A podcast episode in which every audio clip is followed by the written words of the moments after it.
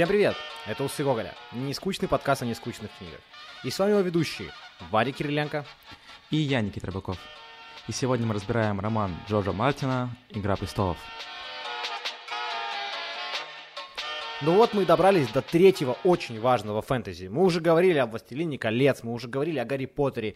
И вот, наконец, мы добрались а, до Джорджа Мартина и его «Игры престолов».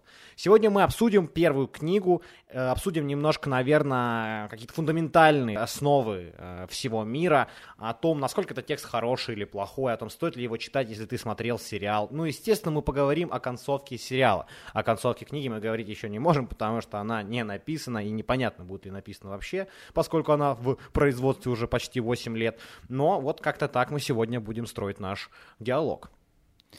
Да, сегодняшний подкаст хочется начать со стиха Роберта Фроста, и звучит он примерно так. «Как мир погибнет, от огня или ото льда погибель ждет. Сомнений нету у меня, огонь опаснее, чем лед. Но если мировой пожар земной наш не погубит шар, то даст достаточно нам льда, холодная вражда». И действительно, этот стих лег в основу названия «Игры престолов». Джордж Мартин сам упоминал, что Роберт Фрост как-то его натолкнул на такое название. И сегодня мы будем говорить и об огне, и о холоде, и о противостоянии добра со злом. Есть ли оно вообще в этой книге? И, конечно же, обсудим сериальную часть, как Вадик уже упомянул. Дополнительно хочу сообщить, что мы завели Patreon, где вы можете поддержать нас копеечкой, а за это получить дополнительный контент.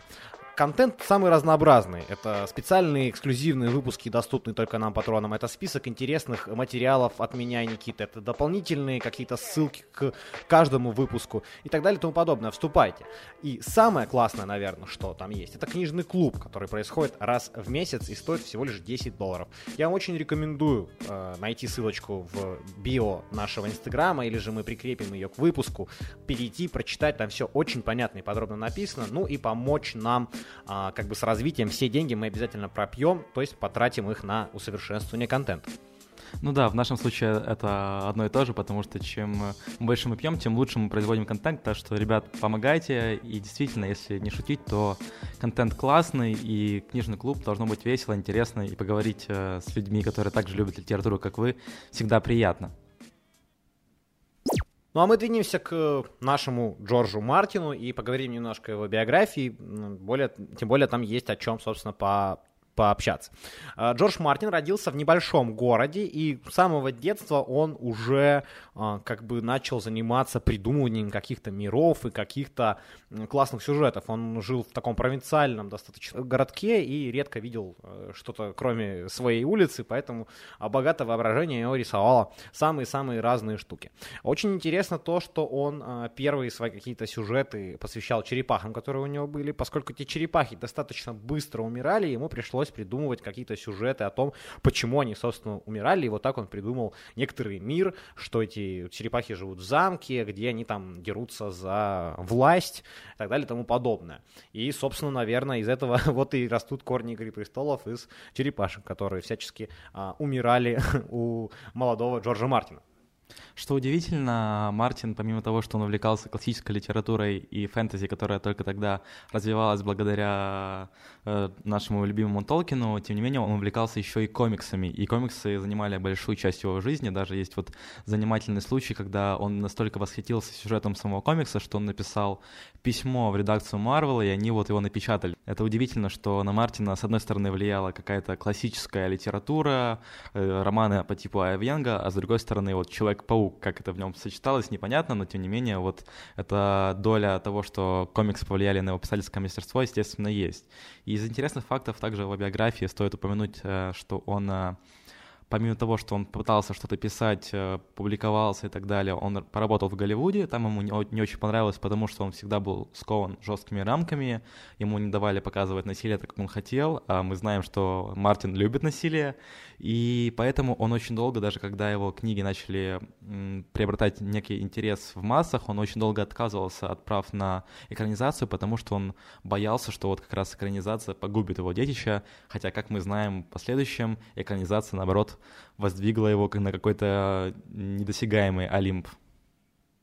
Причем нужно сказать, что он был достаточно успешным голливудским сценаристом. Он писал для больших студий и очень неплохо зарабатывал, но все же он очень хотел свободное плавание и, собственно, заняться чем-то большим, чем сценарий, потому что его достаточно часто расстраивало, что не все идеи, как ты говорил, берутся в обиход, ну и то, что ему приходилось писать какие-то э, сценарии для пилотных эпизодов, которые никогда потом не будут сниматься, а он очень сильно любил своих персонажей, очень сильно любил прорабатывать, собственно, эти все миры. Так и началась работа над циклом «Песни льда и пламени», а именно в девяносто первом году он написал несколько глав. Первая из них была как раз вот опенинг романа, что семья находит, семья из мальчишек находит лютоволка, большого волка и маленьких волчат, мертвого, если вы помните, по сюжету. И вот из этой главы уже начинает вырастать мир.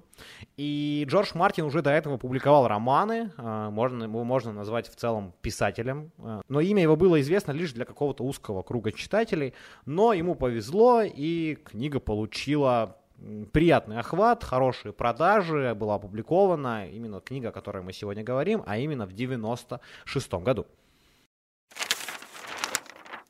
Давайте коротко попробуем пройтись по сюжету. На самом деле, коротко пройтись по нему невозможно, он огромный, но по факту книга называется «Игра престолов», а значит, будет война за власть. Война ведется между некоторыми э, большими такими семействами, королевствами, как средние века, а именно семейством э, Таргариенов, и э, семейством Ланнистеров, и семейством Старков. Старки правят се- севером, Таргариены правят вообще ничем, это такой изгнанные чувачки, а э, Ланнистеры, они, вот можно сказать, правят сейчас.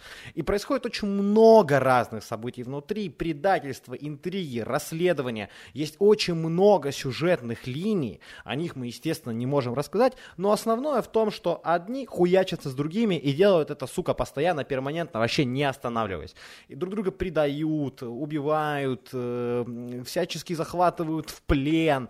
И э, основной, наверное, такой сюжетный мув для меня — это то, что Север, э, а именно семейство Старков, идет войной на основном Основное королевство, где сейчас благодаря предательству, благодаря ложе засели Ланнистеры, очень богатые, очень хитрые, очень такие мерзкие. И вот, вот эти чуваки из севера херячат э, на юг, драться, захватывать трон, потому что, потому что, потому. Я не буду сейчас объяснять потому, сами прочитайте и сами помните, но в целом основная мысль такая. Там еще есть очень много культов, очень много других королевств, очень много разных э, интриг, и мы сейчас не будем, наверное, говорить о них вот в тонкостях, в мелочах, мы попробуем, попробуем сконцентрироваться на том, как работает сам мир, да, на его географии, на его религии, на его концепте власти, там, если там какая-то демократия, на женских персонажей, там, на том, что феминизм в книгах Мартина очень, очень важен. Важен. Вот на таких вещах мы сейчас концентрируемся, а сюжет, ну, уже перипетии, я думаю, вы сами с этим всем разберетесь. А, давай, да, поговорим, наверное, больше сосредоточимся на том, что там происходит, как этот мир устроен. А, я с тобой согласен, потому что перерассказывать сюжет — это одного подкаста точно не хватит, и первое, о чем стоит поговорить, это, конечно же, о биографии этого мира, потому что любой хорошо проработанный мир — это, в первую очередь, его география, и география тут действительно очень обширная, и нужно поговорить, а вот ты Север упомянул, а, на самом деле королевств было семь, но они потом были объединены э, предыдущим правителем именно Таргариенами, то есть мы, у нас был Север, он был независимый, но он сдался и преклонил колено перед Таргариеном и стал как бы частью семи, семи королевств, и все семь королевств стали одним единым целым. Что это вообще такое? Что это за королевство? Королевство, если вот говорить, смотреть на наш земной шарик, королевство — это вот Европа, да, это то, что, где мы с вами живем. То есть по масштабам это примерно такое. А также там есть Азия, которая представлена там в виде эссоса. Также есть упоминания Африки, есть даже сказания о каких-то вот отдаленных местах, куда вот хотят поехать жители Железных островов. Они говорят, что вот там вот за морем, за океаном есть какая-то невиданная страна. И, конечно же, мы понимаем, что это вот Америка, до которой они не могут никогда добраться. В общем-то, география Джорджа Мартина очень сильно напоминает географию нашего земного шарика, поэтому нам вдвойне интереснее читать об этом, потому что мы плюс-минус понимаем, как они перемещаются, и некоторые люди, вот я даже сталкивался с такими, читая или пересматривая сериал «Игра престолов», думают, что эти события действительно происходили на нашей с вами земле. Причем там есть интерактивная карта, в которую можно очень сильно залипнуть. Я во время прочтения моего первого еще и во время просмотра сериала я прям залипал в эту карту. Давай, наверное, сфокусируемся на Вестеросе. Действительно, он похож на средневековую Европу. Сеттинг очень средневековый. Более того, все эти интриги и перипетии очень свойственны именно средним векам, когда была большая раздробленность, было очень много отдельных государств. И таких государств, как ты уже сказал, семь. Я не буду их перечислять, но что очень важно, это то, что у этих государств очень э, четкая и понятная геополитика. Например, есть э, какие-то земли, которые богаты золотыми какими-то ресурсами. Да, это земли, где проживают ланнистеры. Есть север, который традиционно беден, потому что там мало чего растет, мало чего э, полезных каких-то минералов, там вообще холодно, страшно и так далее. Есть э, какие-то более теплые страны, есть страны, у которых есть порт, есть вот эти железные острова, которых ты упоминал, которые из-за того, что они находятся, собственно, на островах, у них там культ морской профессии, рыбы, балки, там все рыбачат, то есть а, это все работает на то, чтобы мир стал глубже, мир стал шире, и самое важное, что этот мир постоянно с друг другом пересекается, он постоянно как-то работает с друг другом, там очень приняты династические браки, где а, для того, чтобы укрепить союз между государствами, дети правителей, там как женятся, выходят замуж и так далее и тому подобное, там есть какие-то старые э, междоусобицы между этими королевствами, и в книге, кстати, это представлено гораздо лучше, чем в сериале, потому что в сериале, конечно, показать это было достаточно сложно. Еще интересный момент, о котором ты забыл упомянуть, это стена. Есть большая-большая стена, которая находится на севере и которая охраняет весь мир от каких-то чуваков.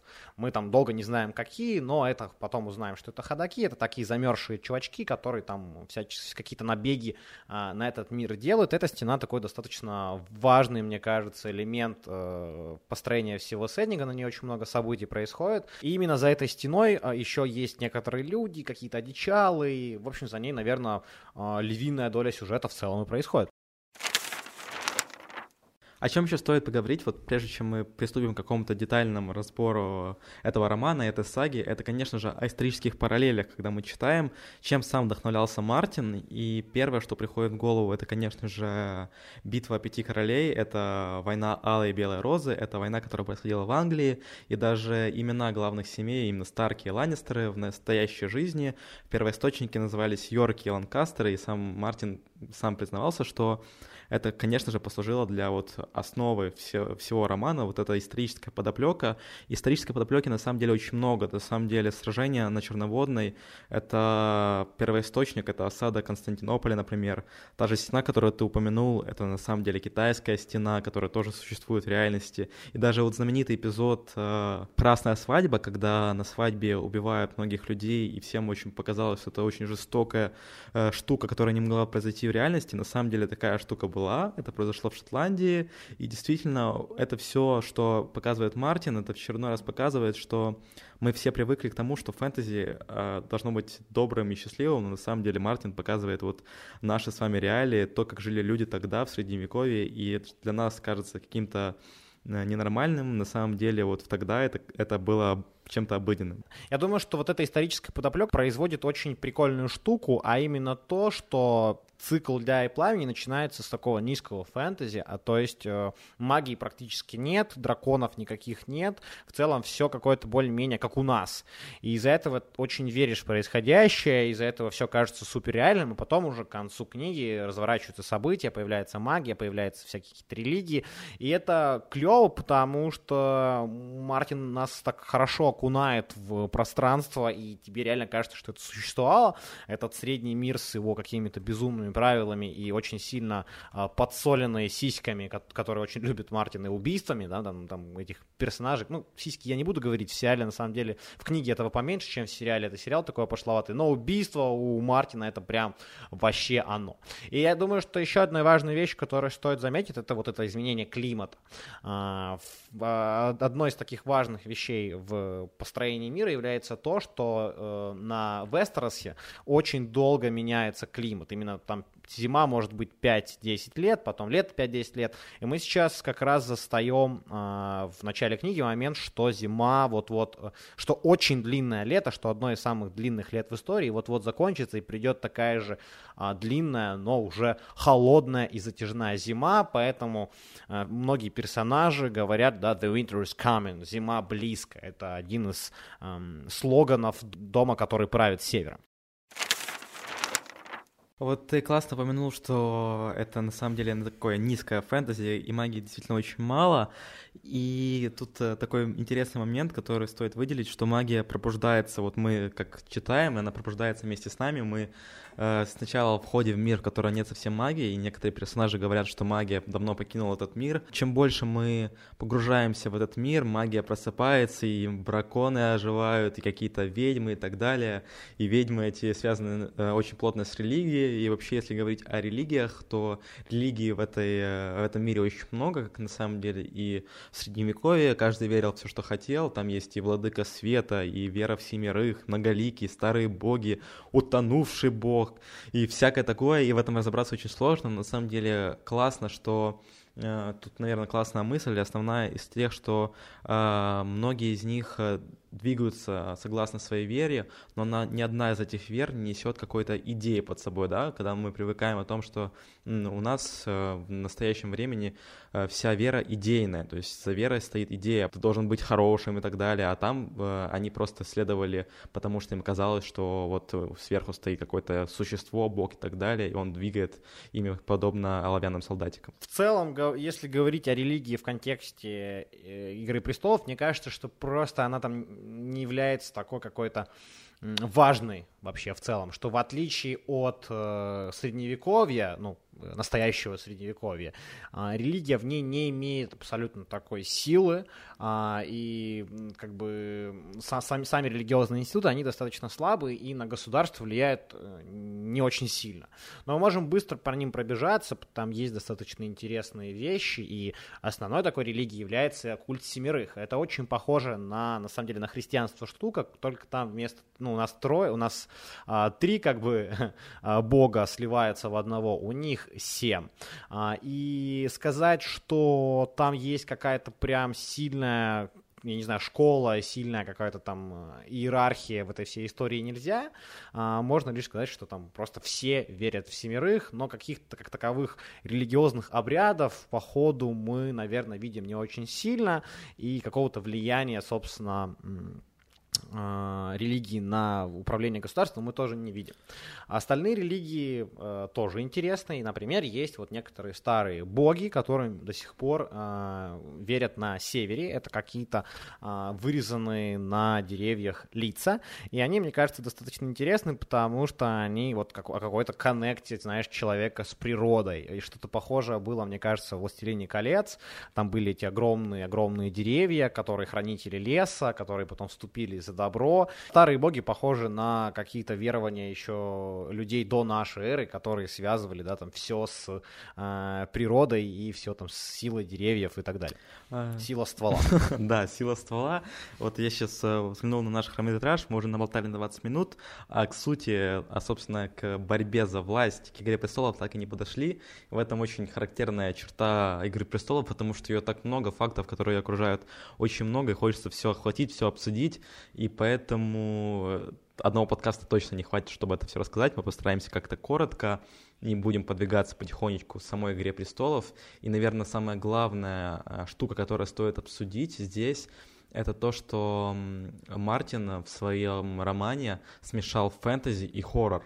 До него эти вещи казались вообще какими-то несвязанными, как можно э, связывать вообще эти две ипостаси, потому что если мы говорим о фэнтези, это обязательно какие-то добрые рыцари, которые сложа- сражаются с каким-то непостигаемым злом, таким как Саурон, например, у Джорджа Мартина и так далее, а то тут у Мартина все, все подобные людям, все человечные, все ошибаются, оступаются, э, все проходят какой-то путь, и поэтому говорить о том, что тут какие-то есть определенно хорошие и добрые люди, нельзя. Тут серая мораль, и об этой серой морали очень долго можно разглагольствовать. Ну вот мне кажется, да, это основной успех, собственно, фэнтези Джорджа Мартина, он как раз в том, что у него нету добра и зла, как у Толкина. Он переворачивает эту модель, потому что она на самом деле нерабочая. И у Джорджа Мартина есть очень клевая цитата из интервью, в которой он говорит, что он осуждает немножко конец «Властелина колец». Он говорит, что не очень понятно, что Арагорн делает как правитель, как он поступает теперь с королевством, что он делает с орками, какие он,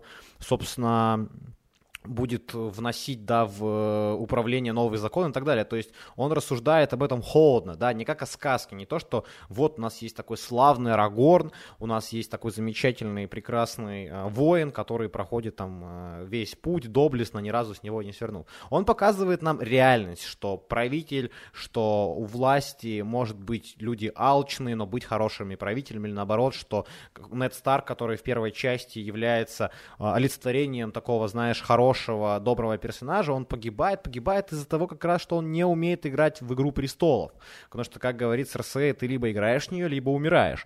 И именно, и именно поэтому он плохой правитель. Он не знает, как правильно манипулировать, как делать какие-то плохие вещи на благо государства, на благо своего дома, например, да, на благо королевства, которого он правит. И Джордж Мартин еще очень важно, мне кажется, и мне что очень нравится, он очень сильно видоизменяет персонажей. Есть абсолютно негативные, злые персонажи, которые могут стать хорошими, потом опять злыми, и которые принимают какие-то решения, которые очень вызывают у нас эмоции. Я, например, недавно пересматривал такое лирическое отступление «Спасти рядового Райана», и там был один персонаж, который струсил в один момент. И ты очень смотришь на экране, и он очень долго трусит, там минуты две, наверное, эта сцена длится, где он просто трусит ужасно. Он, из-за этого погибают его друзья, он ссыкун. И ты, ты очень такой сидишь, знаешь, ты аж, аж злишься, тебя аж давит, ну убей этого, ну так уже что-то сделай. И ты психуешь, он в итоге ничего не делает, и ты потом, когда уже фильм заканчивается, я начинаю думать о том, что, блин, это же так круто, что есть такой персонаж, который вызвал у тебя эмоцию, какой-то трус, да, какой-то вот негативный абсолютно персонаж. И Джордж Мартин проворачивает еще более крутую, глубокую историю. Он такого персонажа может видоизменить несколько раз. И ты сначала ему, его ненавидишь, потом ты ему сочувствуешь, потом ты вообще уверен, что он сейчас затащит, потом он опять кусок говна. И вот эти эмоциональные качели тебя вообще, знаешь, типа уносят в космос, ты уже, тебя аж трусит. Меня при просмотре последних сезонов прям очень сильно трусило. Не могу сказать про книгу, но вот в сериале это прям вау-эффект был. Действительно, вот это очень сильно подкупает, даже если вспоминать Гарри Поттера и Северуса Снега, которого гениально сказал Алан Рикман, вот это вот видоизменение персонажа очень сильно подкупает, и ты хочешь за ним следить, и таких персонажей в «Игре престолов» очень много, это очень клево, и на самом деле тут нет никакого фокуса, это просто жизненно, да, и... Просто люди свойственно поступать по-разному. В какой-то момент они поступают хорошо, в какой-то плохо. Нет таких людей, которые всецело добры или всецело злы. Даже злые персонажи иногда поступают по-доброму, в каких-то своих интересах, тем не менее. Мне кажется, что именно поэтому еще Джордж Мартин такой большой любитель э, убивать своих персонажей. Я думаю, что это он принес... в целом, ну, Тарантино еще был такой любитель, или там Шекспира, но у Джорджа Мартина это вообще происходит с какой-то абсолютно новым вдохновением, потому что Джордж Мартин не стесняется выпилить, ну, каких-то супер важных персонажей, просто вот взять и выкинуть его в середине сюжета, и э, я зачитаю его цитату. «Я хочу, чтобы читатель испытывал эмоции. Я не хочу, чтобы он просто думал, о, этот персонаж умер, а что-то на другом канале. Или, ну, хорошо, пойду поужинаю, закажу себе бургер. Я хочу, чтобы читатели чувствовали себя так, будто в их семье только что кто-то умер. Это триумф писателя, если он сделал своего персонажа настолько реальным, что читатель переживает его смерть на глубинном эмоциональном уровне». И мне кажется, это очень важно. Это очень важная штука, который, о которой нужно думать всем людям, пишущим или создающим любое нарративное произведение искусства. Эмоции — это основа всего. И нельзя, чтобы они были только положительными или только спокойными. Они обязательно должны быть и грустными, и негативными, и злыми. И у Джорджа Мартина это получается на самом высочайшем уровне. Тут еще очень классная тема подрывается, как раз в контексте того, что он очень многих убивает, что как бы нам ни казалось, как бы нам ни хотелось, ну, у Джорджа Мартина нету главных героев. Каждый его герой главный, потому что у него нет ярко выраженного героя. Он об одном пишет, потом о другом, переходит к третьему. Каждая глава выделяется разным именем, но тем не менее он может убивать, он может позволить себе убивать героев, потому что каждый человек главный, и когда ты даже наблюдаешь на страницах книги или сериала за битвой, ты не следишь за какой-то массовкой, ты следишь за конкретными людьми, ты всем им переживаешь, и каждая смерть эхом разносится по твоему сердцу, я не знаю, извините за такую громкую фразу, но тем не менее, ты просто сопереживаешь героям, потому что о каждом Джордж Мартин успел рассказать, и это очень клево. Конечно, чтобы показать войну, да, чтобы показать битву, самый, как, ну, чтобы показать какое-то вот масштабное событие, самое, самый лучший прием — это показать какую-то его маленькую часть, да, это какую-то конкретную историю, потому что ты, у тебя появляется эмпатия к персонажу, у тебя появляется какое-то с нему сочувствие, и потом его путь ты уже по-другому воспринимаешь, да, уже более, гораздо ближе к сердцу. Но тут я хочу сделать некоторую ремарку и поговорить с тобой о том, что... Здесь есть и огромный минус у всей этой истории, а именно то, что персонажей такое огромное количество, что ты начинаешь в них путаться, и иногда тебе сложно вспомнить, что да как. Более того, тут нужно сказать о том, что книга написана так, что у тебя каждая глава посвящена какой-то конкретной сюжетной арке. А таких сюжетных арок и персонажей внутри них сотни и так далее. И из-за этого иногда перескакивать в книге с одной сюжетной арку на другую достаточно достаточно сложно, потому что у тебя может быть там пять, шесть, семь каких-то историй, они рассказываются поочередно, и потом из седьмой как-то переходит это все в первую или вторую, и за этим следить иногда достаточно сложно, ты устаешь. Я, например, признаюсь вам честно, бросил читать на третьей книге, когда я в свое время начинал читать.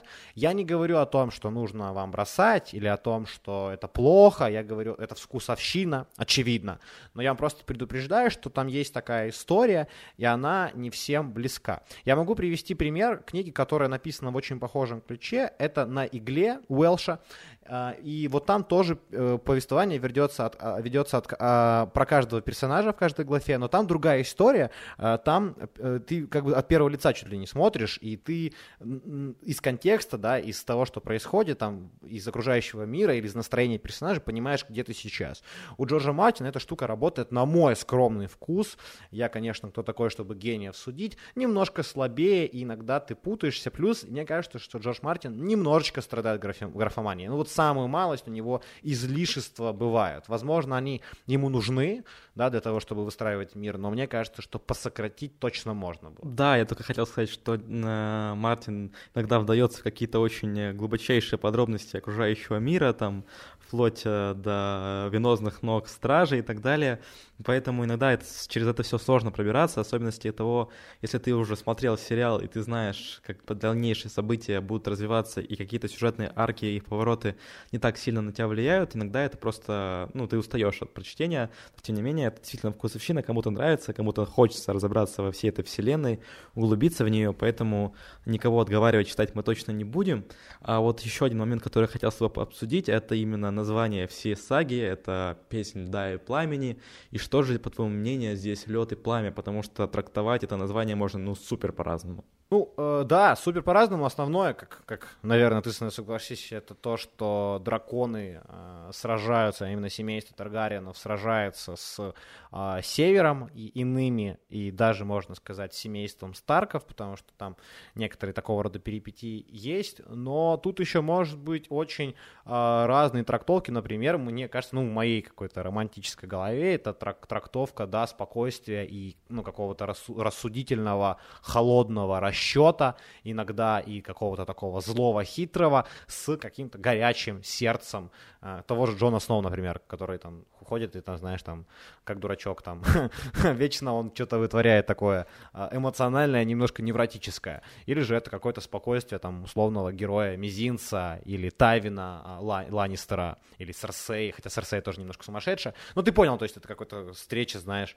эмоций и, и спокойствия. Ну, еще основная, одна из основных теорий, как это трактовать, это, конечно же, сначала противостояние, потом слияние самого Джона Сноу и Таргариена, потому что, как мы с, изначально думали, что Джон — это представитель Старков, а Таргариен — представитель огня, драконов и так далее, и вот их противостояние тоже заложено в начало этой книги. И самое интересное, что вот э, мы знаем, что Джон станет основным героем, мы будем за ним очень следить, переживать, но вот как в начале, как он подается, как второстепенный персонаж, мы за ним мало следим, и мы не понимаем, почему э, мы следим за его походом на стену, зачем нам все это нужно, а потом, когда мы уже знаем, как эта вся история будет развиваться, понятно, что Джордж Мартин гениально все структурировал и заранее знал, к чему нас вести изначально.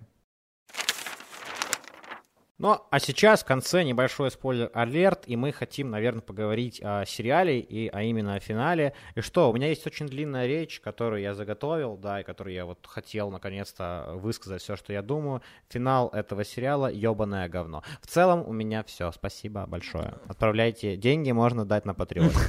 Да, давай, наверное, обсудим, что вообще, почему пошло не так, и основная мысль, которая...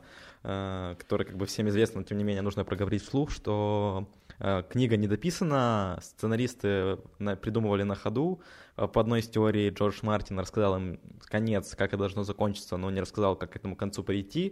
И, конечно же, седьмой, восьмой сезон — это абсолютно плевок в лицо самим зрителям, потому что ну так безыдейно слить всех персонажей, это нужно было постараться, но имеем, что имеем, ждем, пока Мартин наконец-то допишет книгу, и у него там уже в проекте есть еще следующая книга, хотя он это еще не написал. В общем, Мартин пока что прохлаждается, писать не хочет, давайте как-то закидаем его в Инстаграме там, или в Фейсбуке, пишите ему, ребята, заканчиваю книгу, старый толстый чувак. А он есть в Инстаграме?